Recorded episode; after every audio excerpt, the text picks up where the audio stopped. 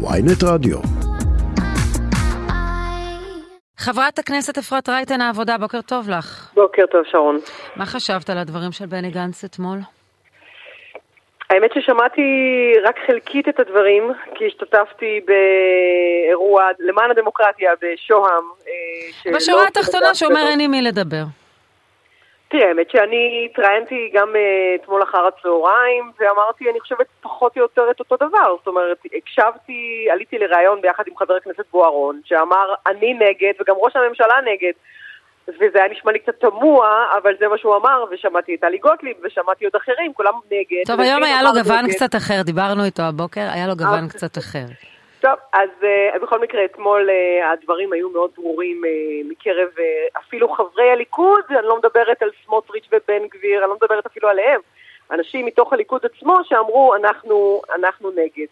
אז סביר להניח שמה שאמר אתמול בני גנץ בהקשר הזה, הוא צודק. אני חושבת שבסוף, בואי נעשה רגע איזה ניתוח. יושבים, אמורים לשבת שני צדדים להסכם.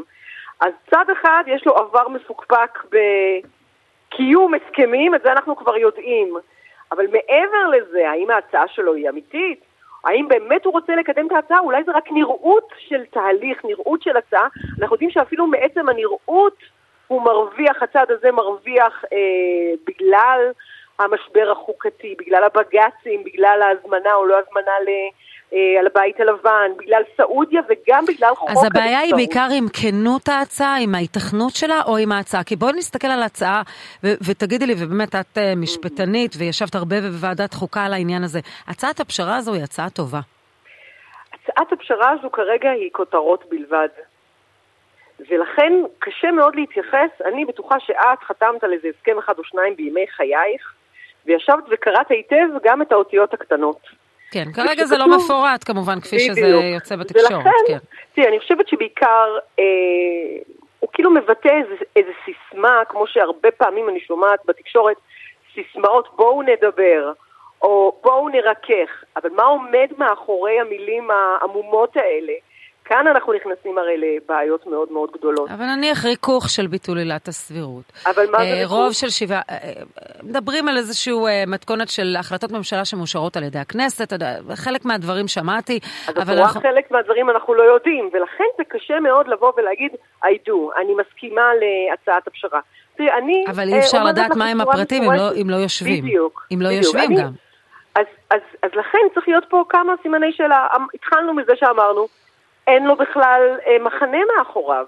זאת אומרת, ראש הממשלה אה, מצד אחד היה מתווה, במשך יום שלם הכחיש אותו, אחר כך אה, בני גנץ התייחס להכחשה שלו ולזה שאין לו מחנה מאחוריו, והוא לא מצליח להביא 61 אה, אה, מנדטים או 61 חברים, ואז הוא קיבל אה, קיתונות של אה, אה, נאצות, ראיתי מדוברות הליכוד, בני גנץ שהוא לא ממלכתי, ואפס בממלכתיות, ועוד כל מיני מילים כאלה מטופשות.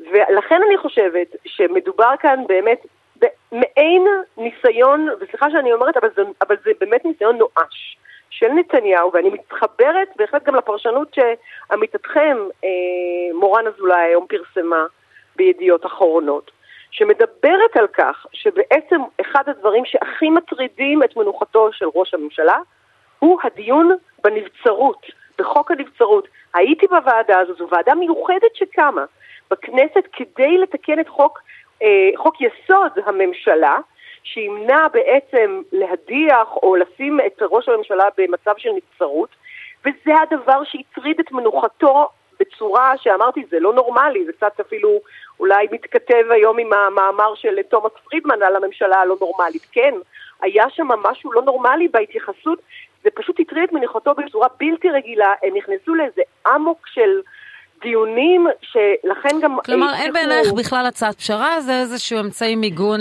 למנוע נבצרות מראש הממשלה. אני חושבת שזה נראות, את מבינה? כן. זה בעצם נראות, נראות של תהליך, נראות של הנה תראו אנחנו מאותתים לבית הלבן, אנחנו מאותתים לבג"ץ, אתם יכולים... אבל זה לא סוד שבמפלגת העבודה את הצגת את הצעד שיותר רוצה לדבר.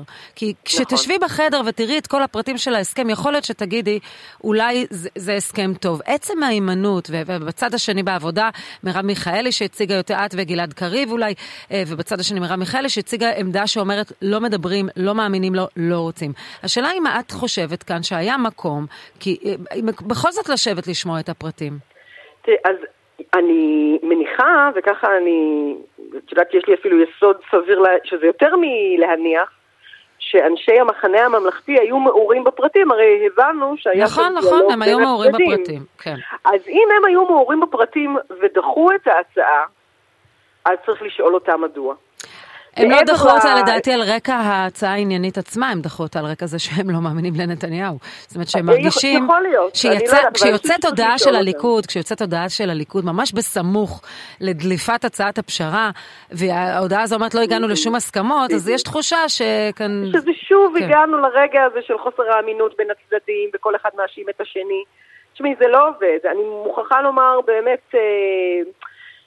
שאני אני, אני רגע עושה זום אאוט, עולה רגע למעלה ומסתכלת... ממש לסיום, אנחנו חייבים okay. להתקדם, כן? אז, אז, אז תראי, בסופו של דבר, אני חושבת שבאמת מה שמניעים כרגע את ראש הממשלה זה הפחדים שלו, באמת בראש ובראשונה זה חוק הנבצ... הנבצרות והמשבר וה... הגדול שהולך להיות לו סביב חוק האי-גיוס, נפילת הממשלה והעלבון הבינלאומי, כל מה שקשור לבית הלבן וסעודיה.